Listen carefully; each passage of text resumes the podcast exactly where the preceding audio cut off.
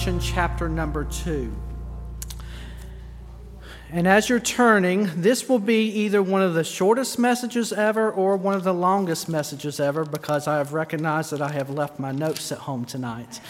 So, uh, but, but that, that is okay. But Revelation chapter number 2. We are going to look tonight uh, at, at, one particular church that, um, that God had a message for, and that is the church of Ephesus.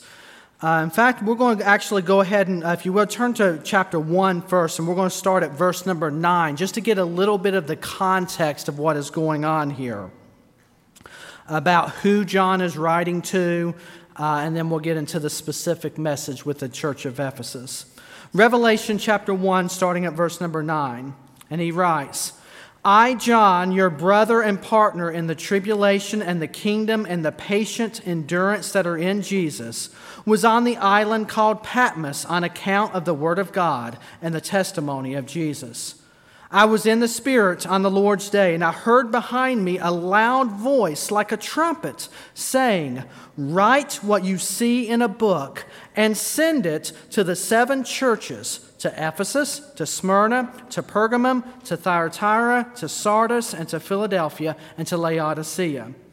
Then I turned to see the voice that was speaking to me, and on turning, I saw seven golden lampstands, and in the midst of the lampstands, one like a son of man, clothed with a long robe and with a golden sash around his chest.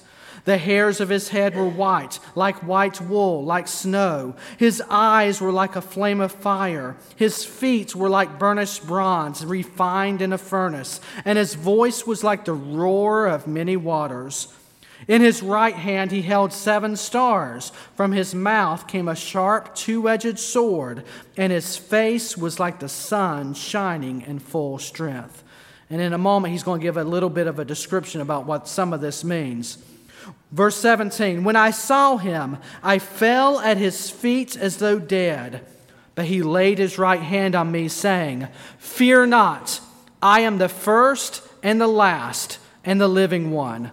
I died, and behold, I am alive forevermore, and I have the keys of death and Hades. And I'm sure you all recognize who this is a description of. It is of the resurrected Lord Jesus Christ. Write therefore the things that you have seen, those that are and those that are to take place after this. As for the mystery of the seven stars that you saw in my right hand, and the seven golden lampstands, the seven stars are the angels of the seven churches, and the seven lampstands are the seven churches. And then in Revelation chapter 2 and 3, he's going to give seven specific messages to these seven churches. Uh, and we're going to particularly look at the church of Ephesus tonight. But this is um, how the, this worked that the, the writer would write these messages to these seven specific churches, and then they would actually share them about. So each church would end up seeing all seven messages, though uh, it was specifically to the, uh, these, uh, these churches. So we're going to look tonight at the church in Ephesus. And in chapter 2, verse 1, he says this To the angel of the church in Ephesus, write. And then let me stop right there. What in the world does it mean as far as to the angel of the church in Ephesus? And though some would speculate that this is actually talking about a literal angel, I would say that this angel is, is, uh, is also can be translated messenger. In fact, sometimes you'll see this particular word, Greek word, translated messenger, talking about a human messenger. And I would say it's talking specifically writing to the pastor of this particular church. Uh, so, He's writing to specific to the pastor of the specific church in Ephesus and then to the others as well. And this is the message Write. The words of him who holds the seven stars in his right hand, who walks among the seven golden lampstands. This is a message from Jesus Christ himself to these specific churches. He continues in verse number two I know your works, your toil, your patient endurance, and how you cannot bear with those who are evil, but have tested those who call themselves apostles and are not, and found them to be false. I know you are enduring patiently and bearing up for my name's sake, and you have not grown weary. But I have this against you that you have abandoned, that you have left the love that you had at first. Remember, therefore, from where you have fallen. Repent and do the works you did at first. If not, I will come to you and remove your lampstand from its place, unless you repent. Yet this you have you hate the works of the Nicolaitans, which I also hate. He who has an ear, let him hear what the Spirit says to the churches. To the one who conquers, I will grant to eat of the tree of life, which is in the paradise of God. So, as we see that this particular message of the, to the church of Ephesus tonight, we're going to see several different things. First of all, we're going to see how he get, would give several commendations for them, several things that they were doing well. Then we're going to see a condemnation, something that they were not doing well at all, and what they would have to do about it. And then we'll see as far as the, the promise that he had. So, first, let's look at what he has to say as far as things that they were doing well. He starts out again in verse number two I know your works. And then the, the next several things are a description of some of the works that were going on. In fact, you'll recognize this particular phrase, I know, and to each of the seven churches that he has uh, given to them. If you'll see in uh, Verse number 9 to the church in Smyrna, I know your tribulation and your poverty. To the church of Pergamon, verse 13, I know where you dwell, where Satan's throne is. To the church in Thyatira, I know your works, your love and faith and service. To the church in Sardis in chapter 3, verse number 1, I know your works and that you have a reputation, but you're dead. To the church in Philadelphia in verse number 8 of chapter 3, I know your works to the church in Laodicea, verse 15, I know your works. He knows exactly what is going on in each one of these specific churches that are going on 1900 years ago. He know, and Jesus also knows exactly what is going on in each of our churches that are going on today. He knows what is going on right now here at Diamond Hill Baptist Church. He knows the things that we are doing well. He knows the things that we are not doing well on. He knows the things that is going on not just corporately but individually as well. He knows exactly what is going on in your life right now. He knows the, the, the where you're uh, doing relatively well, He knows where you're struggling big time. He knows your works. And because He knows your works, He is the perfect person to writes these messages because he knows exactly what is going on better than the church does itself, better than the community around the church does itself. Uh, a couple, uh, a couple of the churches, he talks about how that they have a reputation. One has a reputation for being alive and are dead. One has a reputation for they, they think that they're dead, and yet they, he says that you're actually more alive than you actually think that you are. He knows what's going on better than we know ourselves. So, who better to go to than the one who, who created the church in the first place, who shed his blood for the church? What does Jesus have to say to us tonight here at Diamond Hill Baptist Church? Let's, let's, let's see what he has to say with the church of Ephesus and see how much of this is applicable to us tonight. He says he knows your works, and then he describes it a little bit, first talking about your toil, your hard work. They were known for working very diligently, to the point even of exhaustion. They were very faithful. They were a hard working church. Not just hard working, but hard working in the face of a lot of tribulation. It talks about the next phrase how uh, that your patience, endurance, despite all the persecution that was going on at that particular time. And Ephesus was one of those that was facing great persecution. They were faithful they were diligent at working at a lot of the things that they were supposed to be working at. Not only were they hardworking and patient and, and enduring in the midst of tribulation, But it, it, talks about how that they were faithful in their doctrine. Notice what the next phrase says. And how you cannot bear with those who are evil, but have tested those who call themselves apostles and are not, and found them to be false. They, were very faithful. They were very diligent in testing those who were communicating what they said were to be the gospel message, but these, these people here, these believers here, were very faithful and, and, able to distinguish between what was true and what was false. And that is something that we need today, especially in the environment that we live in today. How that there's so much masquerading itself as the gospel. A lot of people call themselves Christians. A lot of people who, a lot of churches who say they are following the gospel message, but they have strayed a lot of people who have led themselves led them astray and he's saying to the church of ephesus you're very good at this you're very good at, at people who are saying that they are apostles you have determined by their, their message and by their lifestyle that they are not apostles and they are to be avoided. You are not bringing them into the church to spread their false doctrine. You are very faithful in this. I want to give you a commendation for this. They were very faithful in their doctrine. They were also, again, enduring patiently. There, there's that phrase again. And bearing up for my name's sake. Not only were they in, in, enduring and hard work and everything. But again, notice that phrase. They were doing it for His name's sake. It's one thing to be enduring for a, a variety of different reasons. It's one thing to be facing persecution, but not facing persecution for the right reason. But here they were, they were enduring persecution, dealing with it patiently and they were doing it for the sake of the Lord.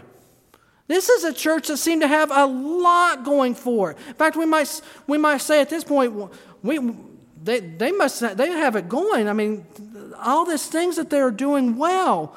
And it talks about, the next phrase talks about, and you have not grown weary in this. And, and that to me, that, that's a striking phrase there.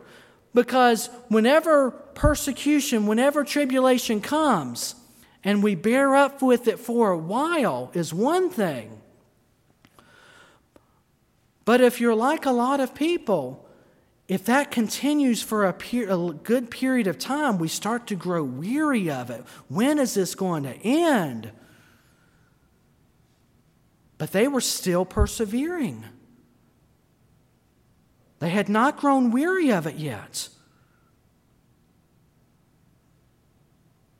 And then we'll look at more at one more commendation that, they, that he has in a moment. But then here comes a problem. And this isn't just a minor issue either. With all the things that they were doing well, this is a major issue. Notice what it says I have this against you. This is what you are doing wrong that you have abandoned, that you have left your first love. So the question is what does that mean, having abandoned, having left your first love? And I think there's two different ways to look at this, and I think both of them are applicable to this particular passage. I think very well that both of these uh, are in mind. First of all, I think it could very well be talking about as far as our love for Christ. Our love for Christ. It is possible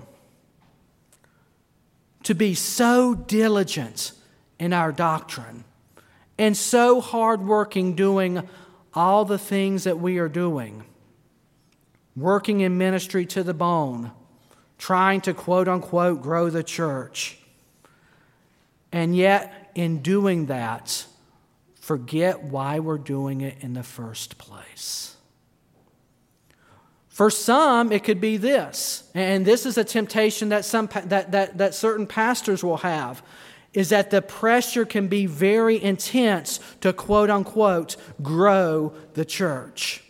And you can work long hours trying to do all, all the outreach you can and uh, as far as preaching messages that might draw the crowds in, and they may, may even be somewhat faithful in doing that or whatever, but yet forget why you're doing it in the first place, and your love grows cold. Forgetting who it, who it is and why you're doing this in the first place. And that a pastor's job is not to grow the church per se, as far as necessarily in numbers but the Lord will grow his church. We are to be faithful in doing it. But the church of Ephesus has apparently forgotten this. We're doing a, lot of the right things, but their love for God had gone a little cold. It wasn't totally gone, apparently, but it was not the way that it used to be. I think there's also another way you could look at this as far as abandoningly left the love that you had at first, and that is our love for fellow believers.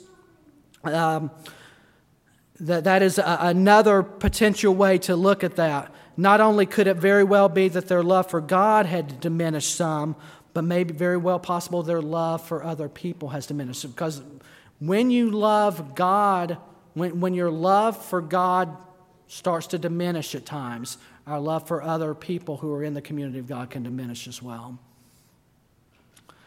Whatever the case it was with the church of Ephesus, whether it was one or the other, or, or very possibly both, there was a, an issue that they had to get corrected.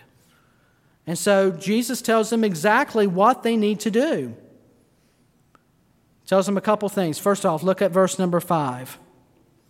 Remember, therefore, from where you have fallen. Remember what it was like at first. If it's more specifically talking about our love for Christ, remember what it was like when Christ first saved you. Now, I, am not going to necessarily ask you, but, but think about in your mind as far as if you have put your faith and trust in Jesus Christ, however long that that might, may have been. Think about what it was first like. Whether it was as a, maybe a younger kid, maybe it was whenever you were a teenager, maybe it was whenever you were an adult, whatever, maybe it's been just a couple years, maybe it's been 30, 40, 50 years, whatever the case may be. Remember what it was first like. As we think about this, as far as in human terms, we could think about as far as for those of us who are married, what it was like when we, when we first married our spouse. And, and I'm amazed at, we could think as far as what the divorce rate is like and everything like that, and how that's sometimes it's, it's just after a few years. But what I'm really amazed at is one of the um, biggest times whenever marriages get divorced is once the kids have moved out of the home, maybe after 20 years or so. And it could very well be that, that they have built their life, their marriage, more on their kids, and that they have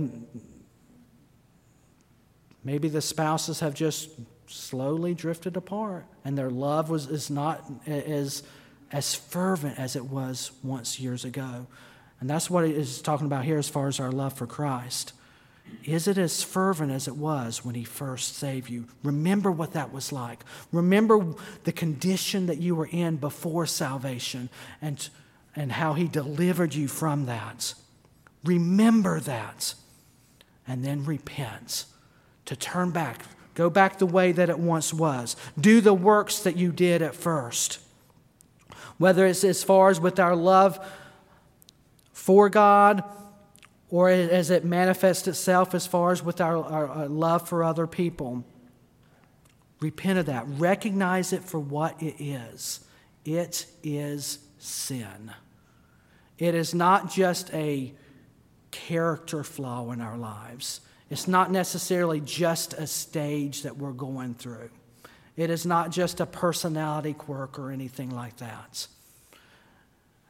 This is a major deal. This is sin, and we need to repent. And notice what he says if not, He's telling this church, the church of Ephesus, and we need to think of this as individuals and as a church here tonight as well. If not, I will come to you and remove your lampstand from its place unless you repent. What in the world does that mean? Does that mean that we're going to lose our salvation? No. But it well means that we will lose our influence. Maybe not even, maybe even more than that, losing our influence, that we may possibly even in time would cease to be as far as a local church. If not, I will come to you. There will be judgment involved unless you repent. Verse 6 Yet this you have, you hate the works of the Nicolaitans, which I also hate. It's striking that he all of a sudden he goes back to a positive here. So he kind of sandwiches in the criticism. You've got, you've got a lot of these good things going for you, but here's the main issue you need to get corrected. And then, just so they don't just wallow in despair or anything like that, he will give them one more commendation, one more, this is something that you're doing well. Just kind of maybe an, an application sometimes whenever we need to deliver hard messages to people. Um, sometimes, as far as talk about some of the things that they're doing well, and but then we also have to deliver the hard message as well. So he gives them one more commendation. You, ha- you hate the works of the Nicolaitans, which I also hate. Now, Scripture doesn't really say much anymore about the Nicolaitans. There's one other church that's mentioned about, about the Nicolaitans.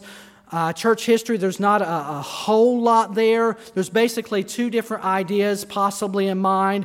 One, it could be as far as uh, the Nicolaitans would be uh, come from uh, two Greek words and talking about a little bit of a distinction about an unbiblical thing as far as with the clergy and laity. I think more than likely it could very well be someone by the name of Nicholas who, who founded this particular thing. Whatever the case may be, it was some sort of false doctrine that they again had judged rightly in the fact that it needed to be avoided. You hate the works of the Nicolaitans, which I also hate. Verse 7 He who has an ear, let him hear what the Spirit says to the churches. To the one who conquers, I will grant to eat of the tree of life, which is in the paradise of God. Talking about those who would, who would overcome uh, a, a promise. Let's just real quickly go down the, the list of churches. Look at the church of Smyrna, verse number 8. To the angel of the church in Smyrna, write the words of the first and the last who died and came to life. I know your tribulation and poverty, but you are rich. They didn't have much at all. So we, we could look as far as with the church of Ephesus, they were a church that had a lot going for it, but they had left, they had abandoned their first love. The church of Smyrna was a church that was undergoing so much tribulation, in part with the church of Ephesus. They also had very little, had very little money. People on the outside, the community would have thought that church of Smyrna would not be worth going to at all. They don't, they, there's nothing that they have going for them whatsoever. But what does Jesus say? He says, But you are rich. Not necessarily in money and church buildings or anything like that, but you have what's going for you the most. You bear with the slander of those who say that they are Jews and are not, but are a synagogue of Satan. Do not fear what you're about to suffer. Behold, the devil is about to throw some of you into prison that you may be tested, and for 10 days you will have tribulation. But be faithful even unto death, and I will give you the crown of life. He who has an ear, let him hear what the Spirit says to the churches. The one who conquers will not be hurt by the second death. We had the church of Ephesus, the church that had left its first love. We had the church of Smyrna, a church that was going, undergoing so much tribulation. But Jesus says, You have a lot going for you because you had the most important thing of all. Then you have the church of Pergamum Verse 12 To the angel of the church in Pergamum, write the words of him who has a sharp two edged sword. I know where you dwell, where Satan's throne is, yet you hold fast my name. You did not deny my faith, even in the days of Antipas, Antipas, my faithful witness, who was killed among you, where Satan dwells. You've been faithful in persecution as well. Even someone who has died, and yet you are still faithful in serving me. Well, that seems to be a good thing. Obviously, it is. But I have a few things against you. What does Jesus say this? You have some there who hold the teaching of Balaam, who taught Balak to put a stumbling block before the sons of Israel, so that they might eat food sacrificed to idols and practice sexual immorality. So also you have some who hold the teaching of the Nicolaitans. So here was a church that was bearing well with persecution, but they were not as faithful in doctrine as they needed to be. They were holding to those to the teaching of Balaam. You can see a little bit about what that is in the book of Numbers. Um, they were holding to the, some, of the, some were holding to the teaching of the Nicolaitans.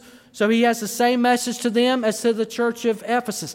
Different sin issue, same thing that needed to be done. Repent. Therefore, repent. If not, I will come to you soon and war against him with the sword of my mouth. He who has an ear, let him hear what the Spirit says to the churches. To the one who conquers, I will give some of the hidden manna, and I will give him a white stone with a new name written on the stone that no one knows except the name, except the one who receives it. He has a message to the church of Thyatira. To the angel of the church in Thyatira, write the words of the Son of God, who has eyes like a flame of fire, whose feet are like burnished bronze, talking about his holiness here. I know your works, your love and faith and service and patient endurance, and that your latter works exceed the first. So, some good things that are going on. But I have this against you that you tolerate that woman Jezebel who calls herself a prophetess and is teaching and seducing my servants to practice sexual immorality and to eat food sacrificed to idols. Tolerating that. You, you're doing well in certain aspects, but you've got a major blind spot here. You're tolerating uh, some particular woman who's calling herself a prophetess and is teaching and seducing people to practice sexual immorality and to eat food sacrificed to idols. I gave her time to repent, but she refuses to repent of her sexual immorality. Behold, I will throw her into a sick bed, and those who commit adultery with her I will throw into great tribulation, unless they repent of the, her works.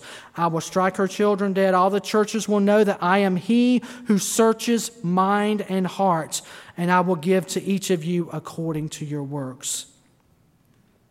But to the rest of you in Thyatira who do not hold this teaching, who have not learned what some call the deep things of Satan, to you I say, I do not lay on you any other burden.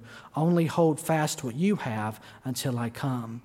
The one who conquers the one who keeps my works until the end, to him I will give authority over the nations. He will rule them with a rod of iron, as with earthen pots are broken in pieces, even as I myself have received authority from my Father, and I will give him the morning star. He who has an ear, let him hear what the Spirit says to the churches.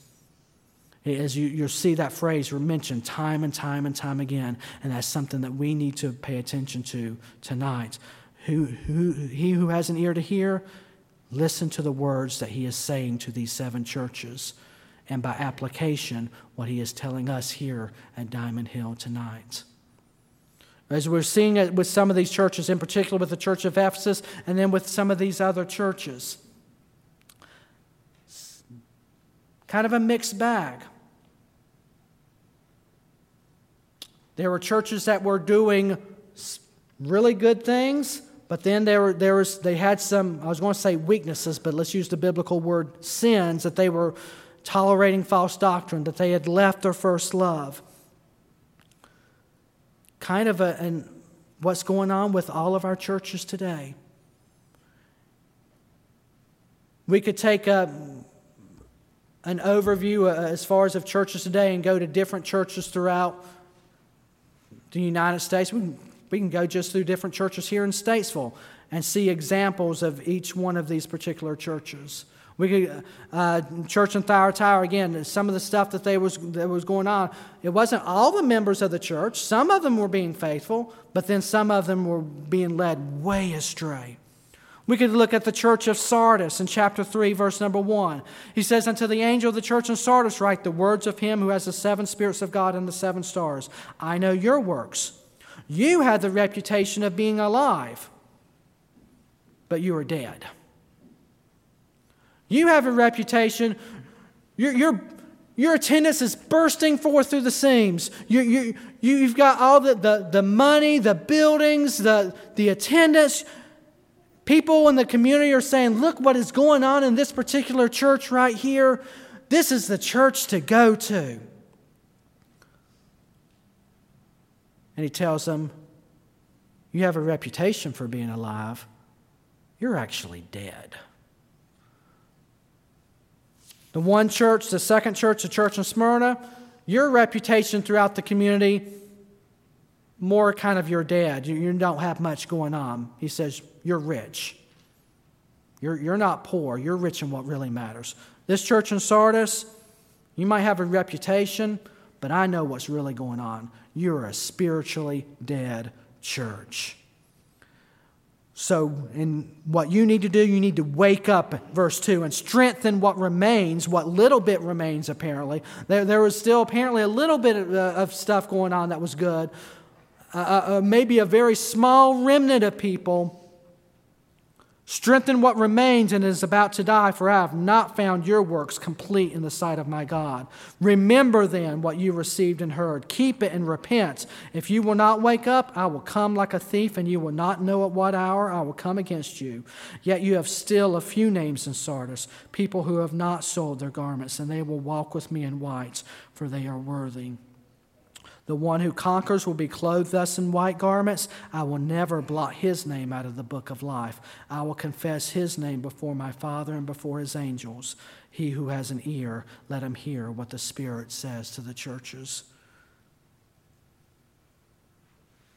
Then you got to the church of Philadelphia. To the angel of the church in Philadelphia, write the words of the Holy One, the true one who has the key of David, who opens and no one will shut, who shuts and no one opens. I know your works. Behold, I have set before you an open door which no one is able to shut. I know that you have but little power, and yet you have kept my word and have not denied my name. Behold, I will make those of the synagogue of Satan who say that they are Jews and are not, but lie. Behold, I will make them come and bow down before your feet, and they will learn that I have loved you. Because you have kept my word about patient endurance, I will keep you from the hour of trial that is coming on the whole world to try those who dwell on the earth. I am coming soon. Hold fast what you have, so that no one may seize your crown. The one who conquers, I will make him a pillar in the temple of my God. Never shall he go out of it, and I will write on him the name of my God and the name of the city of my God, the new Jerusalem, which comes down from God out of heaven, and my own new name. He who has an ear, let him hear what the Spirit says to the churches. And then he's got one last message to the church in Laodicea. And to the angel of the church in Laodicea writes, the words of the Amen, the faithful and true witness, the beginning of God's creation. I know your works. You are neither cold nor hot.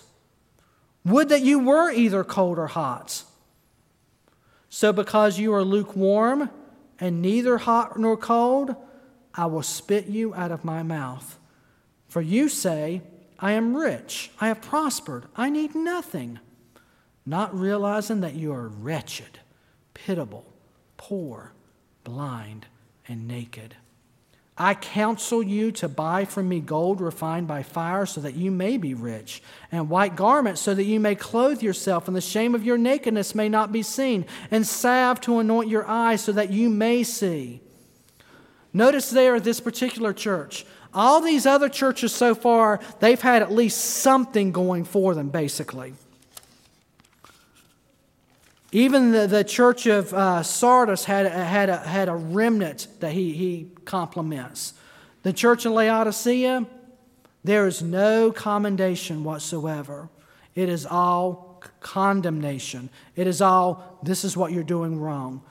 You have, again, a reputation of being rich, of prospering, but you do not know what your spiritual condition really is. You're wretched. You're pitiable. You're poor. You're blind. You're naked. You're neither cold or hot. And in this particular church in Laodicea, as far as the area, they were, they were known for, as far as with their water, as far as one of the things that I struggled with in the past was thinking about how, how could he be sad, how could he say that it'd be better for you to be cold rather than lukewarm? I mean, wouldn't it hot spiritually warm and then been cold being totally anti God or whatever? And then he says you'd rather be cold than lukewarm. Actually, what he's saying here is cold water is good, hot water is good, and especially with Laodicea, with, with the way that the city was built, they would recognize this. Cold water can be very good for certain things. Whenever you're hot in a, on a, a hot summer day, and been working outside in the garden or outside in work or whatever, nothing feels better than a cold glass of water. Or as far as hot water, things that, that hot water can be good for. Cold water is very beneficial to certain things. Hot water is very beneficial to certain things. But lukewarm water is really not good for either. In fact, and that's why he talks about as far as like drinking lukewarm water, yuck. So, what do they need to do? The exact same thing as all these other churches needed to do. They needed to repent, they needed to return. What is Jesus saying to you tonight as an individual and here as a church, as a collection of, of believers? With these particular churches and with in particular this church of Laodicea. Notice what he says in verse 19 of chapter 3 Those whom I love, I reprove and discipline, so be zealous and repent. What is he saying? he's saying, I recognize what your true spiritual condition is. I recognize it better than you recognize it yourself. And so I am going to bring certain things into your life so that you would recognize what your true spiritual condition is. Because I love you, I am going to bring these situations to bring you into discipline so that it would bring you back to repentance. Behold, I stand at the door and knock. If anyone hears my voice, opens the door, I will come into him, eat with him, and he with me. The one who conquers, I will grant him to sit with me on my throne, as I also conquered and sat down with my Father on his throne. He who has an ear, let him hear what the Spirit says to the churches. We looked very briefly tonight. I was planning on just doing the church of Ephesus, but just kind of looked at all seven churches.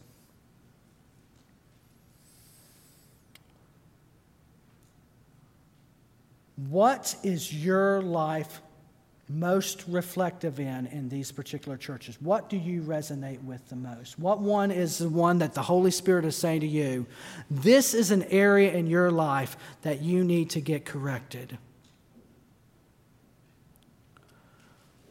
Because remember, God knows our works. He knows the things that we're doing well. He knows the things that we're not doing well at all. He knows the condition of our individual lives, and He knows the condition of our church and the churches around the world much better than even we recognize it. So, what we need to do tonight, and we're going, and I pray that you do this individually and also be, be thinking about as far as corporately as well. What are some things that the Holy Spirit is pointing out that we need to repent of? In these particular churches, some of it was doctrinal issues. Now, the one thing I love about Diamond Hill Baptist Church, we're not a perfect church by any means, but I so appreciate, in particular, Pastor Larry and how much he emphasizes true doctrine and how much it, it you can tell he is passionate about it because he's passionate about the Lord Jesus Christ. He knows that, that, that, that it is imperative to have that correct. And I love that. I don't think as a world, as a, as a, the leadership in, in particular, that that is a major issue that we have. But maybe it's something that you might have in your individual life. That maybe that you're just not strong in doctrine as you ought to be. Maybe it's sometimes I get frustrated with, with, with, with, certain churches and how that they seem to not put an emphasis on doctrine whatsoever and think that our love for Jesus is enough. But as we see here, you can't really separate love for Jesus and, tr- and true, correct biblical doctrine. They're, they're, they're, they're intertwined. Now, it is, seems to be possible that you can have correct doctrine and not have a, a zealous, passionate love for Jesus Christ. But when you have when your affections are, are, are, in the right order, when, you, when you're loving Jesus Christ with, with everything that you are, you'll want to have correct doctrine as well. Why? Because it's, it's, it's just, whether it be the doctrine of the church, the doctrine of Jesus Christ, it's just God revealing Himself to us. For others, it may be certain sin issues. Maybe you're, you're, very, you're very firm in your doctrine. You, you, you have it, you, you don't know things necessarily perfectly, but, but you're, you're, that is an area that you're good at. But maybe in your life you have certain sin issues that have crept up in your life that need to be repented of. Maybe it is pride. Maybe it's you have a, you have a reputation that, that spiritually you're strong and everything, but yet you have let certain things creep in your life and it is not and your love for Christ has diminished somewhat. Maybe it's more you love doctrine more for an intellectual exercise rather than for who He is Himself. For others, it's certain sinful lifestyles, maybe that you not necessarily participate in. But notice that a couple of these churches, it wasn't that they were participating in the sins themselves, like some churches were, but they were just tolerating people who were uh, in their midst, in their church, and they weren't doing anything about it. And, and almost celebrating it. In fact, you could, we could look at the church of Corinth, how that you, you had a, a, situation in chapter 5, how that someone was having a relationship with their, their mother, stepmother, and the church was not doing anything about it whatsoever. For others, it, it could be just a wide number of things. Maybe for some, it's you have, you have not been showing that patient endurance that some of these churches have. Maybe you have gotten discouraged by, by things not going well, uh, that you have maybe have been serving God faithfully, and then things have happened in your life and you've just gotten tired. You have served God faithfully for the right reason, even, but things in your life have just continued, continued to. And instead of recognizing it, and you might, uh, instead of treating it as, as recognizing it as kind of part of life itself, and sometimes God will bring trials in our life to, to not necessarily, sometimes He brings trials in our lives to discipline us, sometimes He brings trials in our life to conform us more into the image of Christ. That's one of the main things that He does. But maybe you have gotten weary of that. Endure, be faithful, be patient. Let Him have His perfect work in you.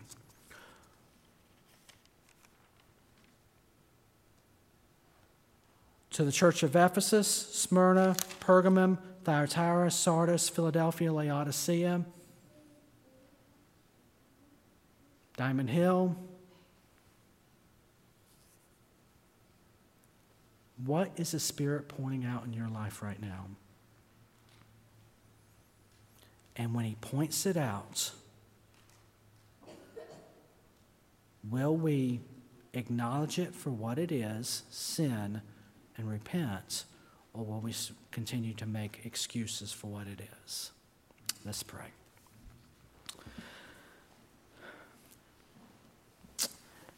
Heavenly Father, we are thankful for your word tonight.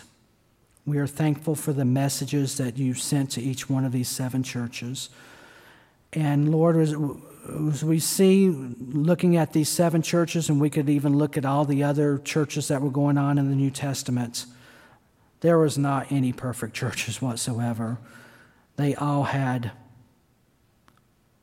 um, sins that they had to deal with.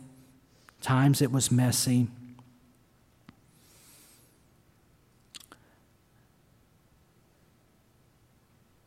But Lord, we are so thankful that you wouldn't just leave these churches in the condition that they were in. For those who were doing moderately well, you would continue, encourage them to continue on and to repent of those maybe if you maybe a, a way to say it would be fewer sins. Lord for some they had such major issues. And we're thankful that you would send your word to them that they would repent.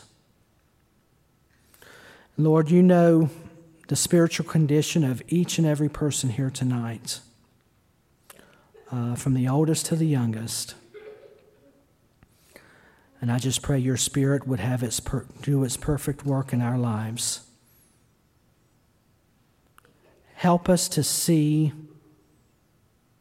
ourselves both as individuals and as a church the way that you see us. Help us to recognize our true spiritual condition. Help us to not be deceived, but to that you would reveal yourself to us, reveal our condition uh, to where we can get right with you. We thank you, Lord. We love you, and we want to love you more and more. We want to endure even when it gets difficult.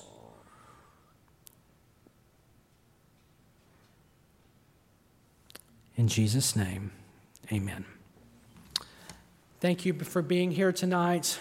God bless.